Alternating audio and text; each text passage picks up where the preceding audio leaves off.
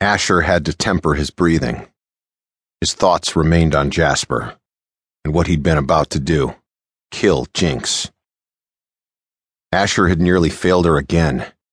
His memories went to the past, of when Asher had been too late to protect Jinx from an evil man, a man he'd put her with. He would never be able to fix the wrong he'd committed long ago, the one that had allowed her to be in the presence of the madman Fabianus at all. Killing him had given Asher no peace on the matter. Nothing ever would. Part of himself that he kept hidden away from everyone, normally himself included, surfaced again at a degree he couldn't stop. He felt himself losing control. This was the moment he'd feared would come to pass. The moment he turned into his father's son and repeated history. The very idea of it pushed him closer to the brink of no return. Jinx stayed a few steps from him, hurt and tears on her beautiful face. Her eyes looked haunted, and he knew by what, or rather who. Him. He'd caused those. His sole goal in life had been keeping her safe and far from him. He'd caused her pain again. It was what he did best. Why? she demanded, her voice clipped.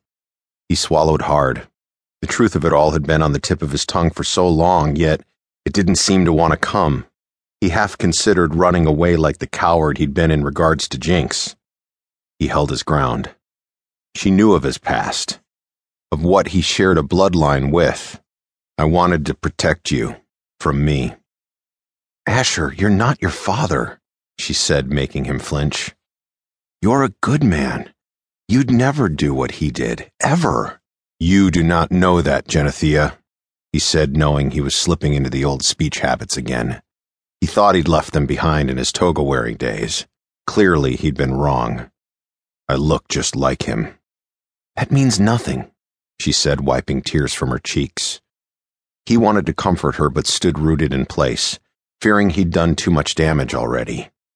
She'd turn him away for good now. I would never forgive myself if I hurt you. Jinx came right at him and pushed on his chest. Idiot!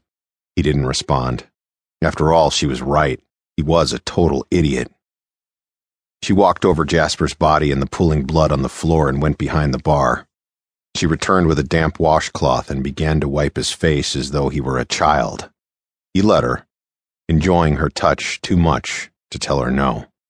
She moved to his hands next, cleaning them as well. You are a giant idiot, she said. You, uh, mentioned that already. He returned with a small quirk of his lips. How long have you known I'm your mate? she asked. He glanced up at the ceiling.